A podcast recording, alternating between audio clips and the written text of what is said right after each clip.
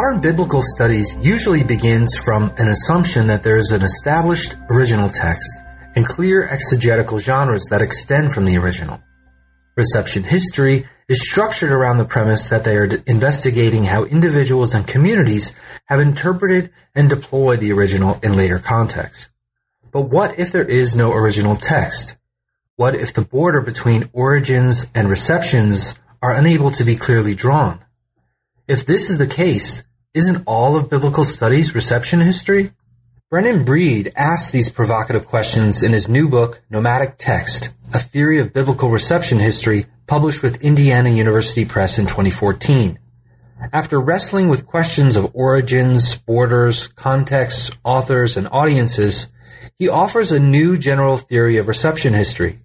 He argues that instead of trying to contain texts and return them to their original context, we should understand them as mobile or nomadic. That would mean text significance are produced through movement and variation of interpretation. Of course, some readings have a stronger set of textual resources to justify an interpretive perspective. However, Breed argues that we should not prioritize the earliest applications of text as the true meaning.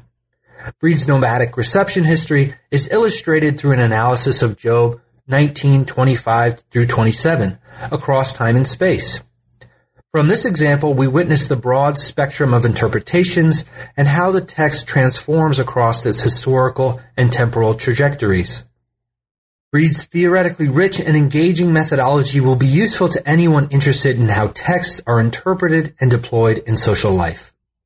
I'm one of your co-hosts, Christian Peterson, and thanks again for listening to New Books in Religion. Without further ado, here's my conversation with Brennan Breed. Welcome, Brennan. Thanks for joining us. Thank you so much for having me. It's uh, wonderful to, to be able to, to chat. Yeah. Now this is a this is a great book and uh, very theoretically rich, and I think everyone that studies religion or is interested in the study of religion will really benefit from it. So I hope they will pick it up because we certainly won't be able to cover all the details here. Um, but before we get into the book, perhaps you could give us a little bit of background on how you got interested in the study of religion, perhaps um, some mentors that have been influential in either your approach or the content you're looking at. How did you end up where you are?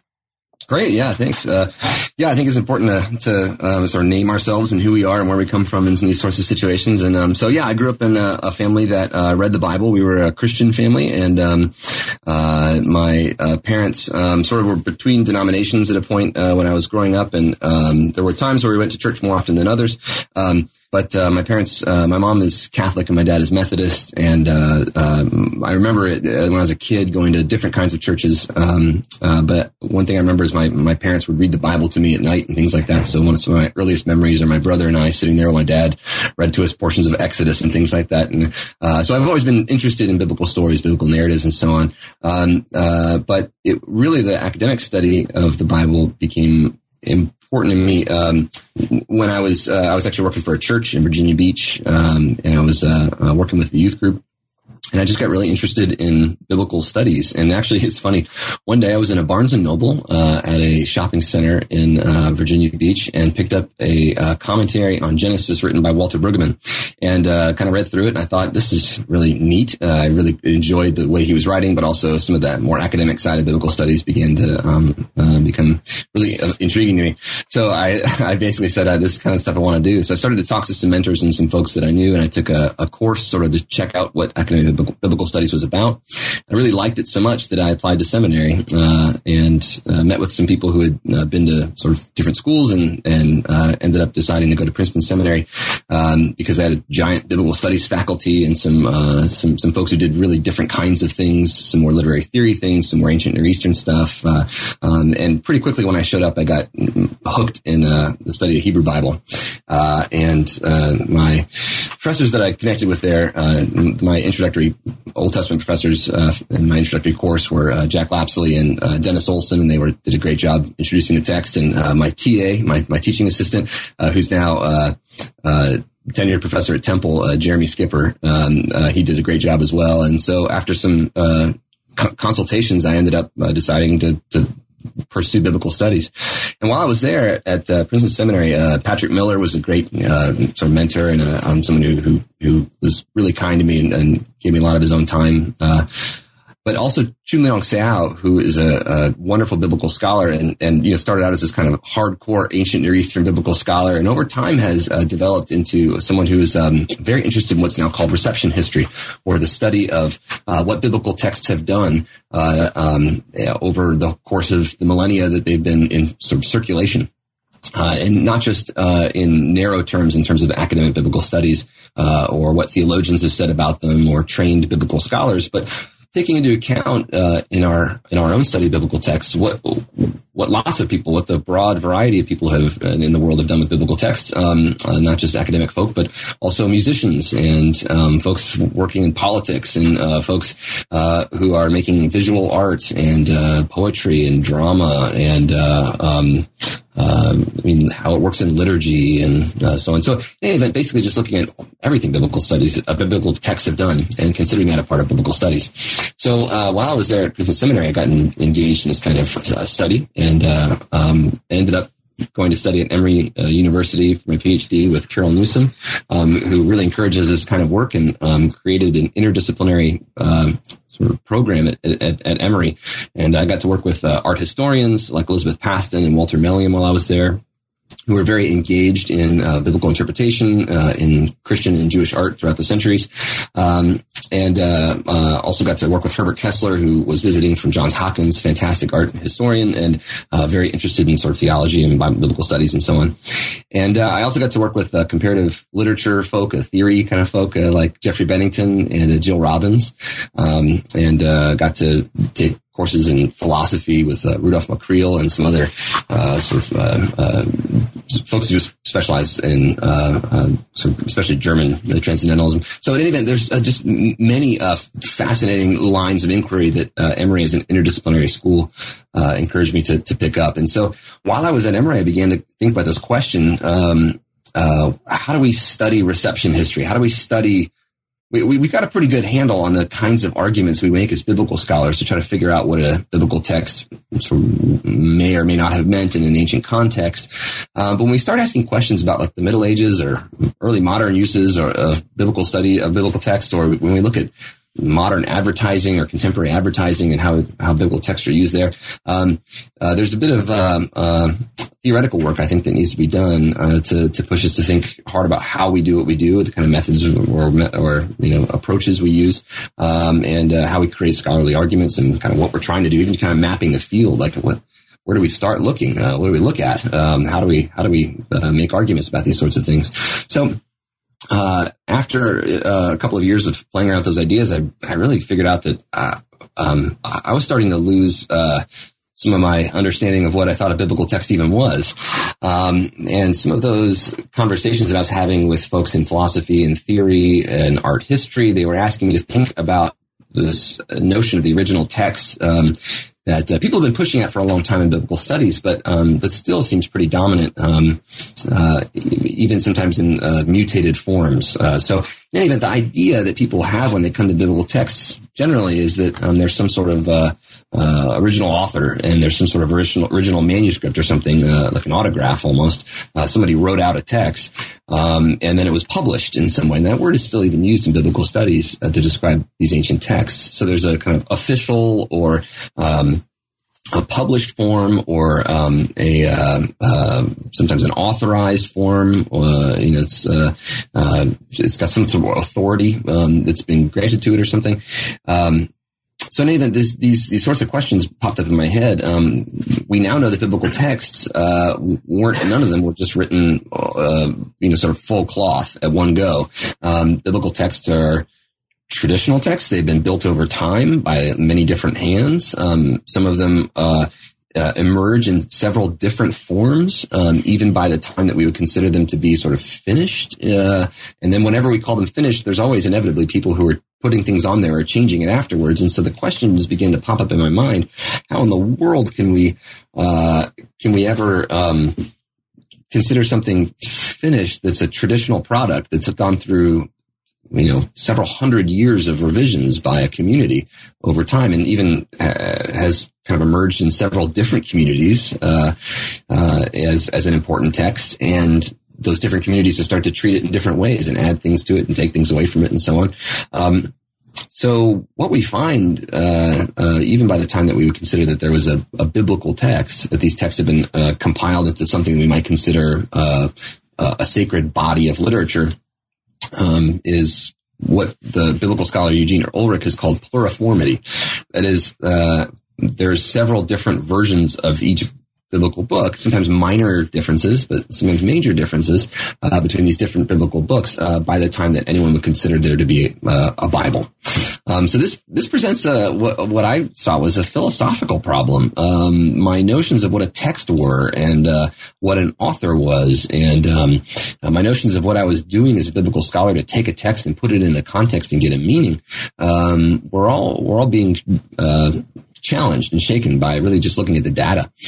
So that drove me to thinking about philosophy and theory and so on. And this book started out I, when I when I when I applied to, to my PhD program, uh, I started out by saying, uh, "Well, I'm going to write this reception history of Job, the book of Job, chapter 19, verses 25 to 27." People generally know. Uh, or have heard at some point the, the famous opening lines of this, for I know my Redeemer lives, and at the last uh, uh, he will stand upon the earth. So this is uh, used in lots of different traditions for lots of different reasons, but it's a famous, famous text. Um, some people recognize it from Handel's Messiah and so on. So I wanted to look at how this text was used in different traditions, uh, different communities throughout time.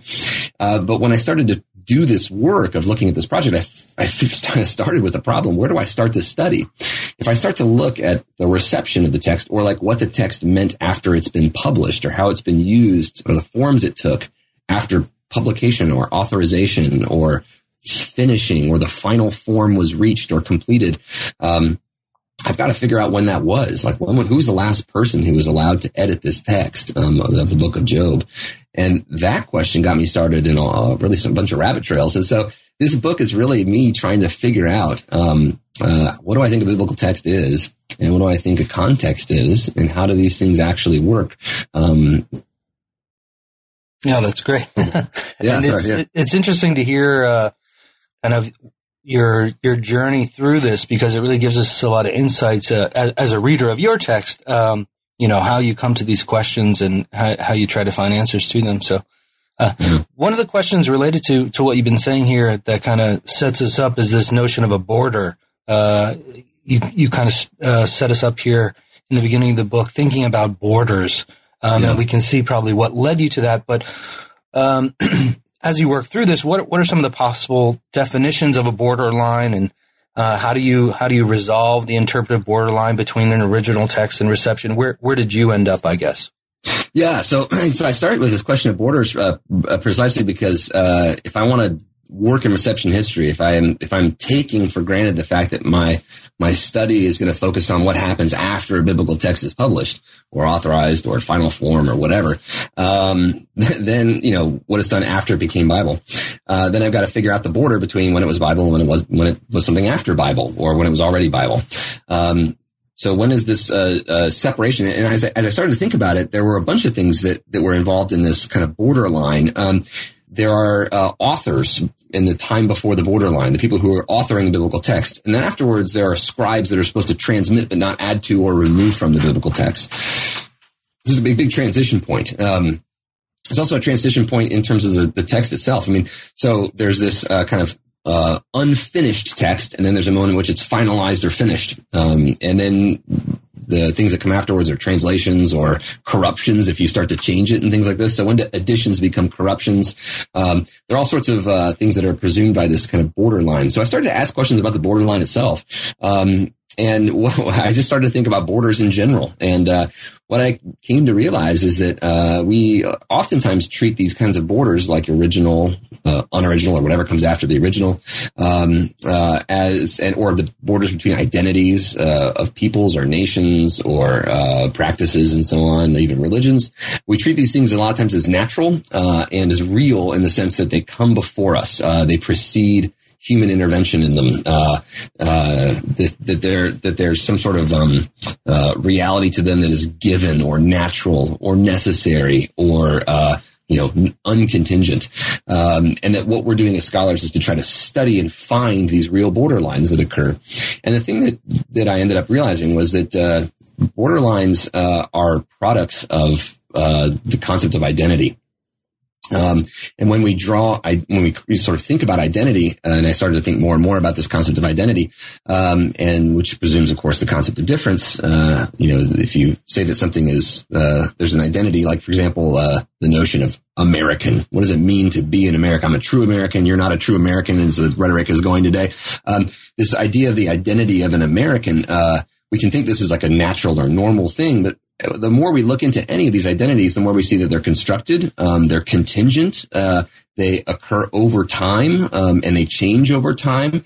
And uh, so I started to realize that uh, these borderlines are effects um, of processes uh, that are undergoing change and that are not natural. Uh, natural in the sense of like already given, unchangeable. Uh, they're not. They're not ideals. Um, they're they're there are things that are undergoing change as we even speak and that can be changed. So the one thing you can say about the border is then, uh, and some people would say, well, then it's just made up and it doesn't matter. It's not real. Um, so one of the things that uh, I found quite interesting is that uh, uh those borders are quite real. Uh, they, they real as in not pre-given, but real as in they actually have real effects. Uh, these effects, which are produced almost like illusions from from concepts of identities, uh, like I'm, a real American, you're not a real American. I mean, we can say that, well, that's an illusion. There's, there's no such thing as a real American and so on. Uh, you know, who, who's going to be that real American, the, the, the ideal American or something?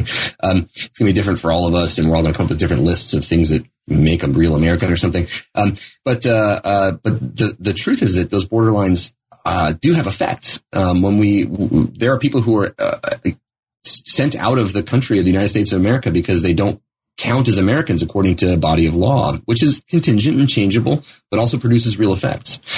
So what I realized was um, those borderlines between the biblical, uh, you know, so the pre-biblical period when the biblical text was forming, and then the moment where it became Bible, and then the stuff that comes afterwards, which is supposedly just supposed to be transmission and if you don't transmit it correctly, it's it's a corruption, um, or it's uh, you know a translation which is lesser, uh, or it's a it's a bad version of the Bible if it kind of deviates from what what was expected to be the, the real Bible, which occurred at this period in which it was published, this moment in time. Those kinds of uh, effects are created after the fact by particular groups for particular purposes. That doesn't mean they're not real, but it means we can study them. So, for example, uh, different communities or groups throughout history have located this moment of origin of the Bible in different places and different times for different purposes. Um, and so what we can do is uh, historicize those moments of the production of borders uh, and study them as things that really do change. Just like we would now look at this, the border of the United States, and not say this is something that naturally occurs, um, but this is something that is produced uh, by historical events um, and that can be studied over time. Does that make sense about borders and so on? So in any event, like now it's kind of, it, it, shifts the question away from what's the real original text of the Bible? Uh, and it shifts it towards what happened. um, who who are the who are the who are the groups of people who are interested in these texts and what kind of texts did they have? And it turns out when we look at uh, things like the Dead Sea Scrolls, which uh, you know texts that uh, uh the kind of oldest biblical texts that we have, this kind of hoard or cache of texts uh, that were found in the, the Judean desert uh, in the 20th century, um, but which are date to sometime between the third century and the so BCE and sometime in the right around the first century BCE. So we got this hoard of ancient biblical texts, and what we find is that there's lots of different, versions of biblical texts in there. Uh, there's you can even kind of categorize them in different categories um, or or types of, of, of texts in particular books. Um, so we can see that the biblical text was in flux well into the time into which people think that texts were solid or fixed and so on. So in any event, these the, the the study of a reception historian, someone who's interested in studying what biblical texts have done, uh, can't just start with this moment of origin uh, and then move on into the future. Um, it has to take into account the entire history of a biblical text, starting with the, the period of formation in which it was changing and then always continued to change. And you do this well. Uh, you you look at some major kind of uh, critical text projects and and see how they're thinking about this concept of original text and uh, so that's that's uh, the one side of the border, um, which you uh, make very small, right? If we say there there really aren't too many original texts, um, most of what biblical studies then becomes reception history in, in your kind of uh, reading. Um, so uh, we then need to kind of re-theorize some of the, the notions we use, and, and you do this um, uh, throughout the book. Um, but in the middle of the book, you, you talk about biblical zookeeping um, and oh, right. thinking about how you think about text and context and author and audience and meaning and significance. And um, can you can you walk us through some of how you came to reconceptualize some of these categories that become important for biblical studies? Thanks. Yeah. Um, so, uh, so like I was saying, if we, if we look at the kind of actual history of biblical texts, there's never a moment in which they kind of stop moving or changing or being added to or subtracted from. Um, you there's uh, vowels that are added to the uh, Hebrew text of the Bible uh, of the of the uh, Hebrew Bible uh, in the Middle Ages and so on. I mean, uh, which are considered there's some preservations of older vocalizations of these texts, but still it's an addition to the text itself. There's always this like history of, of, of adding stuff or taking stuff away from the Bible, um, even in minor ways. And so this search for an original text um, and and it, this is this is really driven by um, some of the confessional um, uh, and you know, religious convictions of biblical scholars. They're asked by we we we are asked by our um, uh, religious communities to to give them the real text of the Bible. And so we have to decide what that is. And that's the sort of process of building what we call a critical edition, like a real edition of the Bible, um, the, the, the, real Bible, the true Bible. Um, and this has been a conflict, uh, you know, ever since, uh, the days when the, the, I mean, there are stories in the, the Talmud of, um, sort of biblical text being in the temple court, uh, in temple, in the temple grounds. And, uh, there are different, uh, scholars, uh, you know, in ancient Judaism that were, sort of studying these texts and, you know, different priests or kind of our scribes were marking them up and kind of correcting them. Uh, so there was all, there was even kind of multiple versions of the text uh, at the moment at which people would say, well, there must have been this moment of publication or authorization of a real text. So my argument is these things have always been changing. There was never a moment in which there was just one real version of a text that everyone thought was done and finished and so on. There were always multiple communities that had different versions of these texts, and they were always in some some degree of flux. Um, so what we need to do then is study all of these things, all these versions of the Bible, all of these versions of biblical texts, uh, and consider them to be real things, even translations and so on, and not uh, hierarchize them, not put them in a natural or necessary hierarchy. That doesn't mean we can't choose what to study, but it means that we can't say that everyone needs to recognize that, say, the Masoretic text of the Bible, which is a, a particular uh, a, a version of the Hebrew Bible um, kept by a particular group of scribes uh, and preserved and sort of transmitted by this group of scribes, um, uh, and that's that's generally considered the the um, uh, sort of premier version of the Bible, the, the, the real sacred version of the Bible for uh, uh, uh for rabbinic Jews and for uh, many Protestant Christians and Catholic Christians today. Um, but there's always been different communities that that disagree about this. So when we study as scholars, we should say, well, what what lots of people think about this? Or if we want to study one community, we need to say up front, we're studying what this community wants to study. Um, or, you know, this is my community, my religious community. I, I want to study what we think the Bible is. Um, but those sorts of identifications, uh, should, should come up front. And we shouldn't think that there's natural or necessary criteria by which to organize, um, a hierarchy of biblical texts into more real or less real or more sacred or less sacred. And so once I move past that and I say, okay, well, uh, now I've got this kind of problem of, or a fuzzy borderline of the text and I don't really know where to start or, or finish. There's another problem too, and that's the problem of context. Even if you find one text that's the real, true sacred text, or this is the real original authorized version of a biblical text, um, however you want to define that, you still have the problem. They say, well, I'm going to put it in my context and it's going to create a meaning. Um, and the, the, the, uh, metaphor that I, I, was in a class with Jeffrey Bennington, uh, a, a, scholar of uh, French literature, but also um, uh, of sort of theory and philosophy and so on at uh, Emory University, and he was uh, talking about how a lot of textual scholars. Um, uh, and he, they act like zookeepers. that they they're uh, they're trying to uh, they they think their job or we think our job um, is to look at a text that's somehow out in the wild um, when we read a text from a different time and place and so on, it's it's escaped its cage, uh, and our job is to put it back in its cage, which will give it its true meaning. In other words, um, uh, if you come across a tiger you know, uh, loose in the city of Atlanta where I live, um, people would freak out, uh, and they would try to kind of capture it and put it back in its in its cage, which is supposed to somehow recreate its original habitat or something like that. Um, and that's what what a tiger really is supposed to do. Uh, but the problem with biblical text is that uh, there's no home for them to be put into. Uh, these are texts that have been uh, under construction uh, f- for millennia, and there, if you look at say the the story of Noah or something, I mean, it's found in the book of Genesis, and you can say, well, the original version of Genesis was published and authorized and circulated. And uh, uh, the original version is in, was was found in the in the temple uh, of Jerusalem in the, uh, the first century or something um, uh, CE. Just before the destruction of Jerusalem in seventy. Okay, so uh, maybe that maybe that's that's the case. Um, but the point is, the the story of Noah found in the book of Genesis doesn't date from that time. It was passed down from generations and generations of people before, and it was resituated in several different bodies of literature before it ended up in something like the Book of Genesis and the Torah. Uh, or Bereshit, the Torah. So, so, so there's all sorts of layers. It's a layer cake of contexts. So what context are we supposed to put original text back into, even if we find an original text? Where, where does the story of Noah give its true meaning or something like that?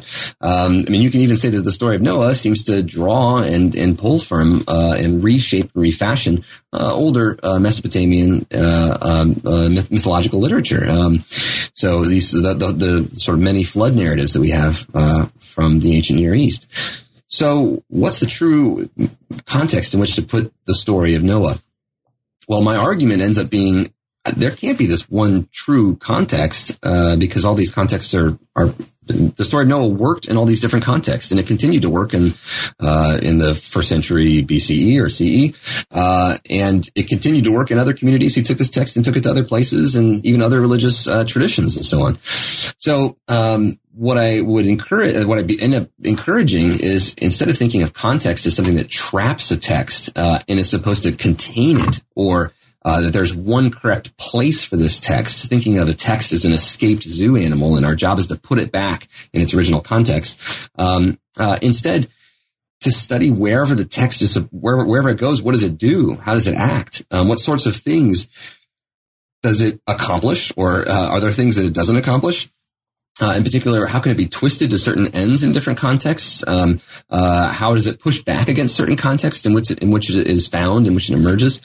And ultimately, um, I've got a couple of different metaphors, and the, the book's kind of full of metaphors and other uh, kind of uh, uh, like imagistic. Uh, um, I mean, I'm, I'm, trying to really in this book think about other ways to think about or conceptualize texts um, because so many of our concepts of texts are bake in these ideas of original or contextual or, or author um, and so part of what I want to get at is to ask us to think about text in different ways. And I try to uh, encourage people to think about text as um, things that wander through lots of different contexts um, and find their home in many different contexts. And what I end up pointing to is a lot of uh, kind of theoretical literature that ends up pointing out that the, the, point of writing, like the reason that anyone writes anything, the reason anyone writes a book or anyone writes a letter or whatever is so that their words can be read out of their context. That that's what writing does. Um, it allows someone's words uh, to be read or interpreted in a different place in a different time and that's what writing does so one of the things i point out is that uh, reading out of context is actually a feature, not a bug of of the technology of writing.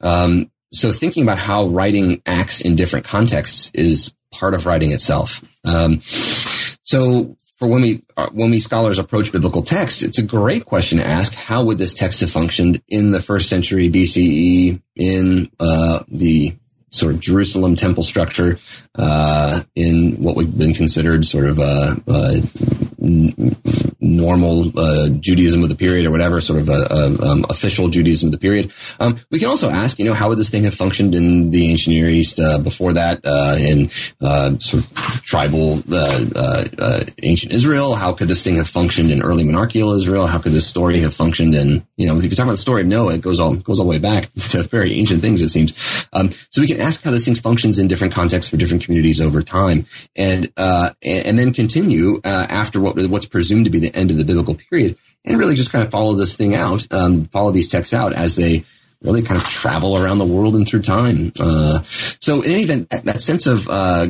trapping or, or, or returning something to an ancient context, which is its true home for this text. Instead, if we scholars think of ourselves as uh, uh, not biologists that want to, or zookeepers that want to capture text and bring them back, but instead we're almost like a scientists that that that track animals that are mobile. Uh, uh, that we we track um, uh, uh sort of animals as they travel the globe, uh, migrant animals in a way, um, and uh, we see how a migratory bird functions in different contexts as it traverses the globe, you know, in order to find food in the spring and something like that. So, thinking of new ways for for scholars to imagine how they study text, I think, is crucial for us. But those two big questions of the original text and original context, when need new theories and new ways to think about how we uh, imagine um, text to have worked and, and, still work.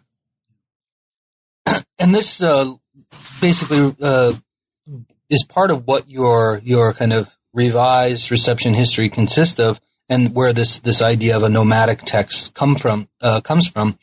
Um, could you could you just kind of uh, set up the alternatives here? Because uh, when you're talking about this in the book, you say that others might think of the reception as a refugee. Some might think of it as a migrant. You imagine uh, it, it, as a nomad in this this uh, this understanding. So, could, right. you t- could you talk about what these other models are and how the utility of imagining biblical text as nomadic uh, works as a general theory of reception theory? I guess the question yeah. is, why is your way the best? Oh yeah, great. Yeah. Well, my way's the best because I wrote it, right? No, uh, yeah, it's, uh, well, I think it works, you know, so this, this is my, it's just kind of the result of my, uh, thinking about how texts work. And, um, uh, the texts are designed, uh, the whole technology of the text is that they travel. Uh, they're supposed to travel out of their context, be read, and the, the ultimate notion of a text is that it can be read even in the, as Derrida says, even in the ultimate absence of, or the death of the author. So if I write a, if I write a letter and I die, uh, you'll still be able to read that letter even after my death in my radical absence. Um, uh, so, so, uh, part of thinking about how texts travel and how they, you know, so on, I was thinking about this notion of the traveling text and our role as scholars and our, the way our conceptions, uh, structure our reactions to texts and, and what we think we're supposed to do with them. Um, and so, uh, one, one, way of thinking about the text, I said, was a kind of a, a text is a refugee. Um, that is that there's some crisis that has made the text so history moves on and the text has lost its place in history. Uh, so, uh, just like a refugee might be pushed out of their home country because of a crisis, uh, right? So Syrian refugees today are are, are uh, being forced out of their own homes and their countries, and they're they're looking for stability somewhere else. Well, um, in many cases, the point is that uh, uh, one hopes to be able to return refugees home to a better situation. Uh, that is, it's a temporary stay in a new context, which is ultimately not the home. So thinking of text this way, I mean, many people think, well, this text kind of got to me. This is kind of like the zookeeper analogy. The text got to me, but it doesn't belong here and it doesn't work here. So I got to return it to its home. And that's that I got to put it back in its ancient context. That's, that's where it really belongs. Um, so that's kind of the refugee model. Uh, there's another model we might say is the migrant. Um, and I just mentioned migratory birds. But, you know, this is, this is, uh, uh, sort of drawing from that same idea. And there's a problem with that idea of the, mig- of the migrant. That is, it's someone who goes somewhere uh, and then comes back, usually in kind of regular patterns. Uh, so, so that you know, you're kind of moving along uh, a trajectory. So the migratory bird uh, goes and returns regularly from one place to another. Um, that is, uh, uh, there's you're at home here, you're at home there, and so on. There's a couple of places where you're home. Uh, and a lot of textual scholars might even act this way too. Like there's uh, this kind of famous uh, way of thinking about text that uh, Krister Stendahl uh, mentioned, or he, he, I guess devised this. Um, I've heard it used with his name a lot, but you know the, what the text meant then, what it means now. Um, that there's a couple of places in history where this text is home, and we're one of them, and so on.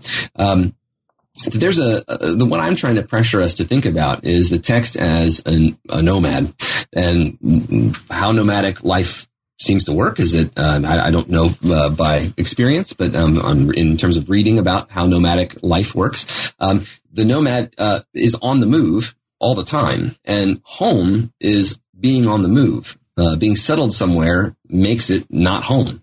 Uh, So the point of nomadic life is to continue to move and find homes, temporary homes in any place, but it's always going to be contingent. It's always going to be uh, sort of a, uh, a, a temporary stay, um, and there will always be a move again. So thinking of biblical text is not fully at home anywhere, but uh, in the sense that uh, there's no one context that you can kind of put these things into and say, well, they make total sense here, but nowhere else. Um, they're they're they're always a bit out outside of uh, settled life or you know sort of context in, into which they come. They're always from somewhere else, and they're always moving to somewhere else. That is, uh, I can find thousands of contexts in which biblical texts have moved through before they came to me. And one of the ways I can look at biblical texts and study them is by looking at the patterns in which they continue to move. So this, I think, is a really crucial uh, question for us as biblical scholars. Um, h- how do I uh, how do I study something that's moving? And so I try to ask us to think about texts not as fixed things that tend to be pinged around uh, from context to context, but as for, but thinking about texts as themselves uh, processes. Uh, they are they are uh, able to be read in many different contexts, um, but also they undergo change. People change them, and people shift them around in different locations. And really, they kind of almost like gain different capacities based on the different locations that they're in. In the same way that a migratory animal or I mean, you can think about it as an animal that's brought out of their context and kind of is wandering around Atlanta. Might find that they have certain abilities or capacities in Atlanta that they might not have in wherever uh, we imagine that their natural habitat would be. Uh, but at the same time, uh, they might uh, lose some capacities as well. I mean, a penguin would be awful hot walking around Atlanta. It's a good thing they don't do that very often. Um, but also, there might be some animals that uh, wander around Atlanta and find they have uh, special kind of skills or whatever that uh, that develop here. Like for example, some animals might be terrifying in the streets of Atlanta, and they wouldn't be terrifying in their home context. So, thinking of text as things that that wander around through time and space, and uh, that gain or lose capacities based on the contexts in which they are found, uh, but that are always going to be on the move to somewhere else, um, and that there's no best context in which to study them. There's no context at which this is their true home or their true location. Um, and so that's, that's why I found this kind of idea of the nomad, um, and thinking about how nomadic life works, um, was helpful for me to try to get, get at some of my biases, uh, really, I think about how we study texts as fixed things that are supposed to be in fixed locations. Now, some people listening might uh, say, let's actually talk about some things here instead of Sure. all this theory. Yeah, Uh, right, right. So uh, uh, while I could talk about this for, for hours longer, let's let's give them some meat, so to speak. Um, Great. You do this through this this case uh, in Job that you you uh, mentioned earlier in our conversation. Um, can you, for for people that aren't familiar with this text, kind of um, just kind of set it up for us again, and then uh, basically walk us through how how does your approach uh, handle this text and uh, interpret it in various contexts and uh, what what conclusions can you come to about it? Yeah, great. Uh, yeah, I won't be able to kind of summarize all of that here, but um, uh, but yeah. It, it, so I picked one text that that is from the Book of Job, chapter 19, verses 25 to 27. Uh, a very influential and famous text in several different traditions, and I picked it because I knew that it was used in different ways uh, by different communities over time. Um, and I just started to look at what it's done, and it's, it was interesting. I started to kind of think about the text, and instead of saying like how do people interpret it, um, which is one one way of thinking about it, I, I started to think about what what kind of texts do, and in some ways they push it back against their interpreters and their context. That was an interesting thing to see too, and to realize that that needs to be part of our theory of text. Um, not that they have agency like a person has agency, uh, but that um, that they do have a structure to them. They, they there's a sort of effect that their uh, structure can have. The, the the way a text says something, um, and that uh, at times it can be surprising to people in a particular context to read their texts, uh, even their sacred texts that they think they know.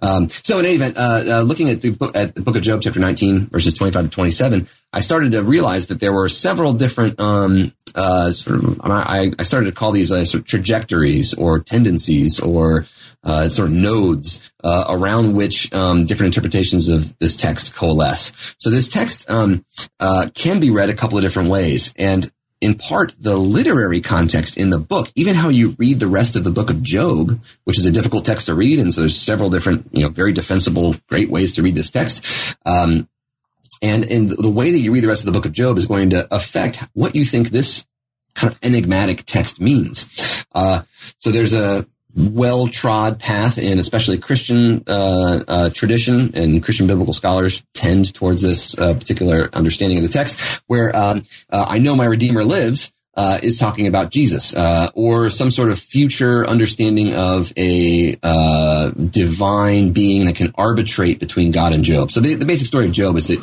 God punishes Job. Uh, God takes away pretty much everything that Job has and uh, kills Job's children. And uh, Job is uh, understandably very upset about this. And uh, Job begins to complain against God. And uh, one of the things that Job comes up with is um, this. motif of an arbiter, or Job wishes that there was someone who could arbitrate or mediate between him and God and set things right. Uh, and many Christians throughout history understood this to be a reference to, to Jesus. Uh, and this, uh, the, some of the other language in the, in that text, Job 19, 25 to 27, uh, mentions uh, Job's body, which he, seems to suggest, in, at least in some readings of this text, that his body's being kind of put back together in a way. So some Christians have understood this to be the resurrection, uh, referencing that Job has been destroyed, but he's hoping that someday that there will be a reuniting of his body and so on, that he'll be resurrected. Um, sort of a, a, healing motif to this text in a way. Um, so I looked at that and I thought, well, many biblical scholars now say, uh, contemporary biblical scholars at the moment say, well, this is not really very good reading of this text because it doesn't pay attention to the legal rhetoric of the book of Job.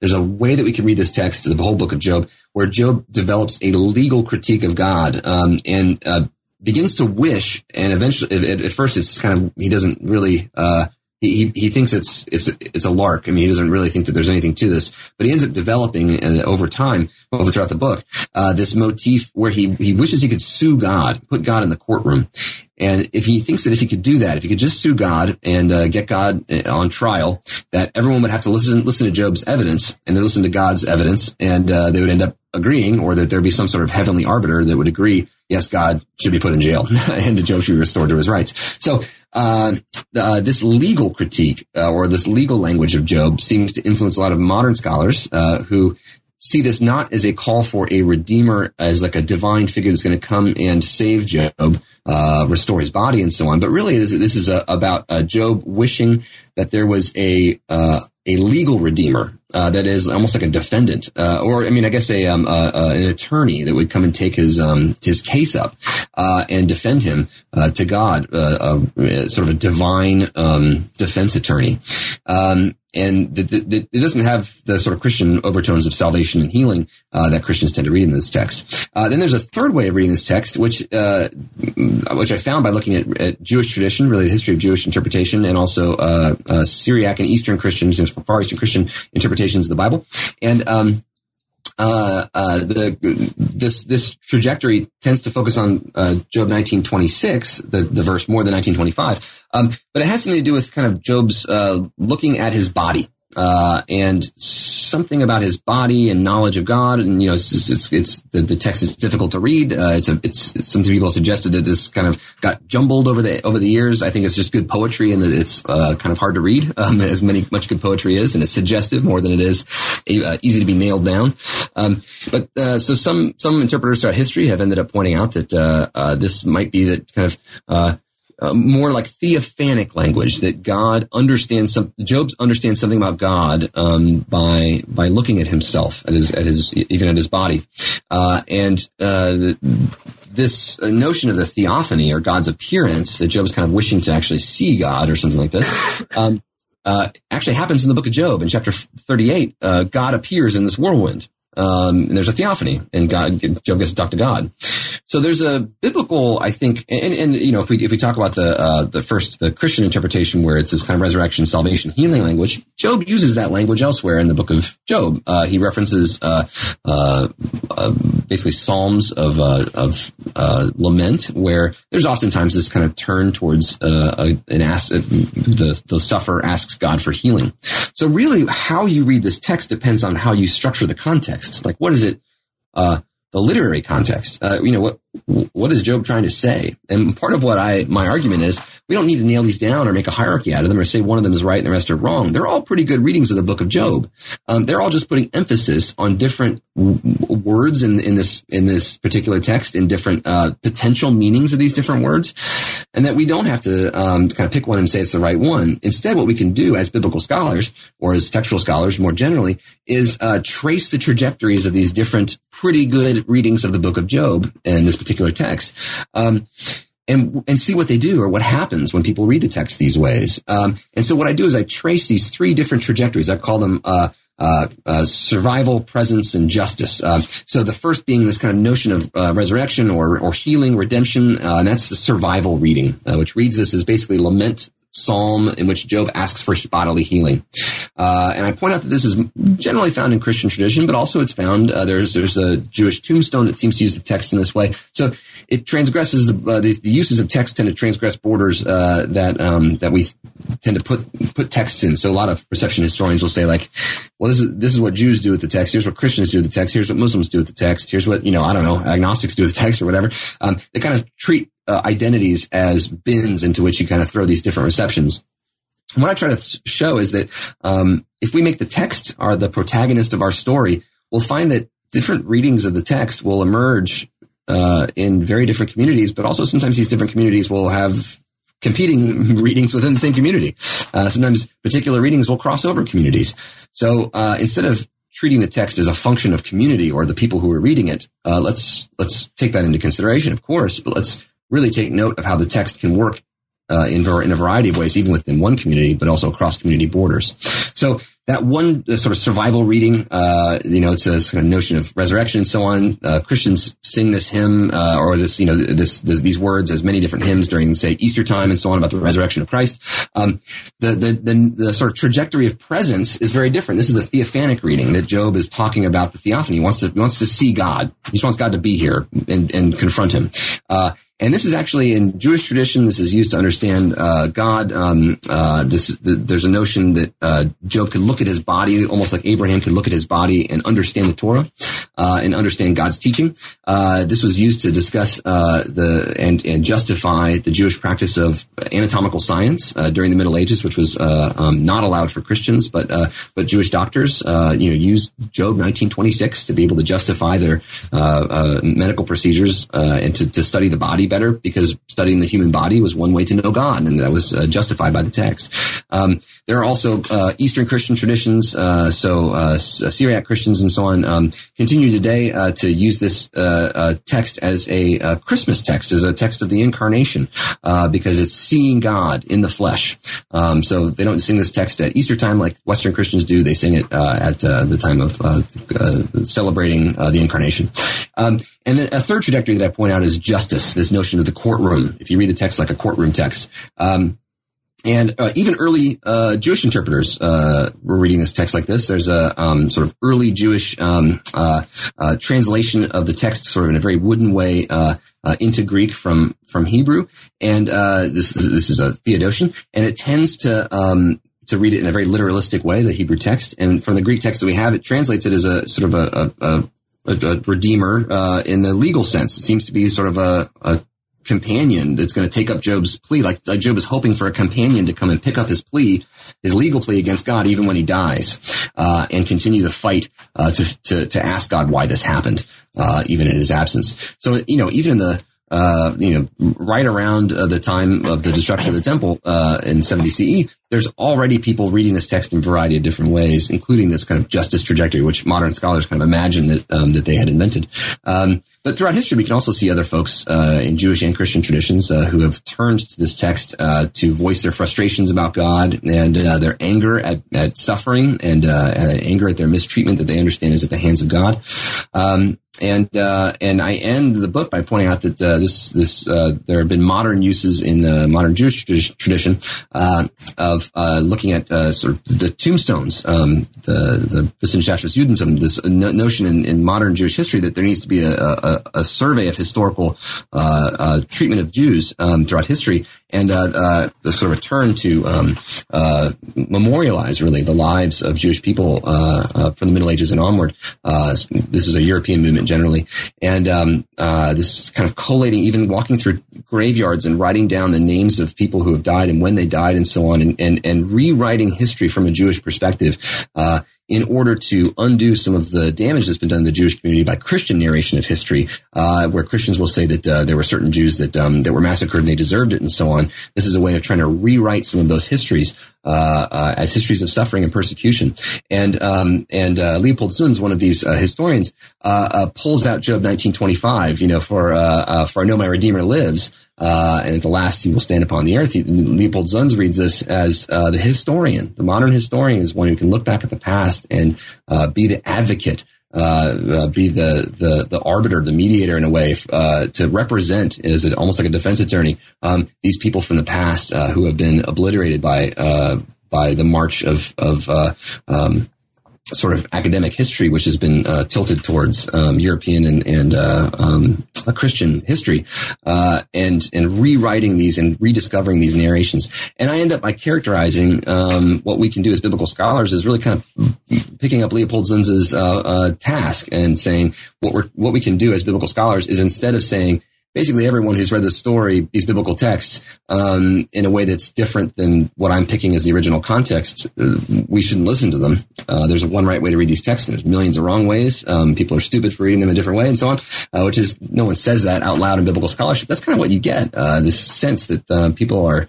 Um, not doing it right throughout history, uh, and we do it right because we put it back in its original context.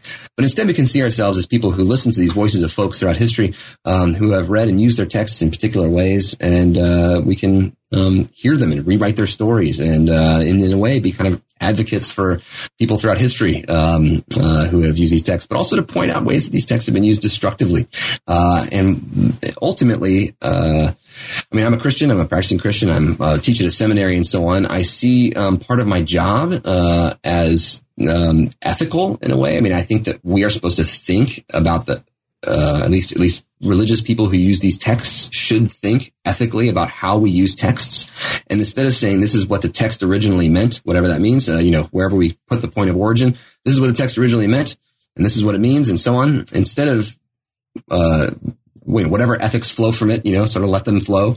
Um, we need to re- reconceive how we use texts, even in religious communities, um, and think of ourselves as responsible for the ethical effects that these texts have. So part of my plea at the end is to say, don't just ask, ask, what did this text mean? And stop there, but instead ask, what can these texts do? What have they done throughout history?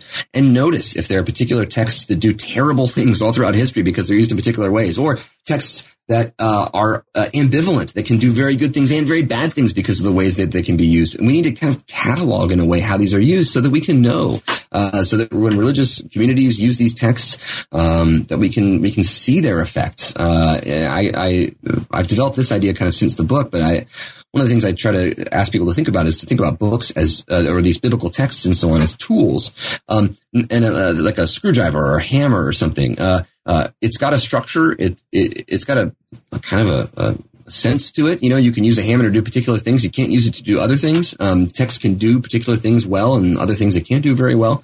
Um, but text can be used to do particular jobs, like a screwdriver can screw in a screw, or it can be used to stab someone, like a shiv. You know, you can you can hurt people with these things. So figuring out the the ways that they can be used, um, and also figuring out ways that people say they can be used but they can't. Uh, so some people say this text means this, but you really read the text and you say, well, there's no resources there in the text.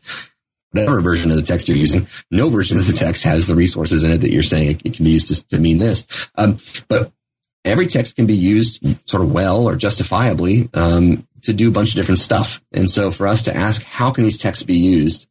Uh, and cataloging those uses and letting people know some of the effects of them. Um, like, for example, we have a lot of contemporary discussions over sexuality in religious communities that use biblical texts a lot. And the conversation seems to be, what did this text originally mean? Which I think is really troubling or difficult uh, because, uh, like I said, this these legal texts have gone through many different hands before they ended up being sort of in any biblical milieu. Um, so what did this text mean? Well, lots of different things probably before it was written down. Um, how, how, do, how do the, how can these texts mean? What have they been used to do over the centuries? maybe that's a better way for us to ask um, what we can do as biblical scholars to help people understand these texts and what they actually do. I don't know if that makes sense or not, but in any event, that's some of my thinking. Yeah, makes a lot of sense, and it's a it's a wonderful book, and I hope uh, listeners and everyone will take hold of it because there's there's tons that we were not able to get to, but uh, we've taken a lot of your time. So bef- before I let you go, though, can you tell us a little bit about some of the some of the work you've been doing since? You gave us a little bit about what you've been doing in your teaching. Um, have you been thinking about reception history, other things, in in uh, ways we we'd be interested in? Yeah, yeah. So I mean, I got I got a bunch of things, uh, you know, uh, uh, sort of stuff on the on the burners. Um, but uh, um, one one thing that I'm working on right now with uh, a colleague of mine, um, Davis Hankins, who's at uh, Appalachian State University, we're co-writing a commentary on Ecclesiastes or Kohelet, wisdom literature book from the Hebrew Bible, and um, we are very interested in producing like a reading of the text. It's our reading. Here's how we read this text, but also in um, it, within the commentary itself, charting the reception history of this text in order to show many different ways that this text can can function and sort of uh, no, locating our own readings um, within this kind of these different trajectories um, uh, of of these different parts of the of the book of Ecclesiastes. Um, so that's one thing that we're working on right now and trying to figure out how to write a reception historical commentary and in you know sort of experimenting with that. Um, and then the next uh, monograph project I'm working on is uh, a monograph on the four kingdoms schema. So this text from Daniel two and also kind of uh, recapitulated in Daniel seven. Uh, in Daniel two, there's the, the, the statue that has uh, four parts to it: the head of gold and so on, and different types of metals and so on on uh, going down the statue and declining value. Um, and then also the four beasts that come from this mythical ocean, the uh, kind of primordial sea in Daniel 7, uh, and how those represent four empires. Uh, and so tracing the history of this uh, four kingdom or four empire scheme um, that is ca- uh, sort of uh, schematizing history in terms of a succession of four world empires. And so I'm going to trace uh, in Christian, Jewish, and Muslim tradition, um, as well as sort of non-religious uh, traditions of the modern era, um, how these texts have been used, and they've they've been hugely influential um, as a time structuring device, but also as a legitimation device uh, um, for for the powerful of the world, and uh, and also um, as uh, a source of uh, kind of support and succor and power and and resistance for people who are being oppressed throughout history and throughout the world. So uh, looking at how this text has worked, the sorts of things it's done, um, is pretty interesting to me. And it can explain even things like, uh, well, it can at least contribute to the explanation of uh, why Vladimir Putin is cozying up to the um, Russian Orthodox Church, uh, and also why there is a motorcycle race called the Fifth Imperial Moto in uh, in modern Brazil. Um, so there's the, the, the globe is sort of um, uh, this this this text has worked its way, or this scheme has worked its way into the fabric of world history in many ways. So in any event, yeah, that's that's kind of the next next next up. Cool. Sounds great. Well, uh, good luck with those, and thanks for making the time to talk about this wonderful book. Well, thank you so much, Christian. I really appreciate it. That was my conversation with Brennan Breed about his great new book, Nomadic Texts A Theory of Biblical Reception History, published with Indiana University Press in 2014. Thanks again for listening to New Books in Religion.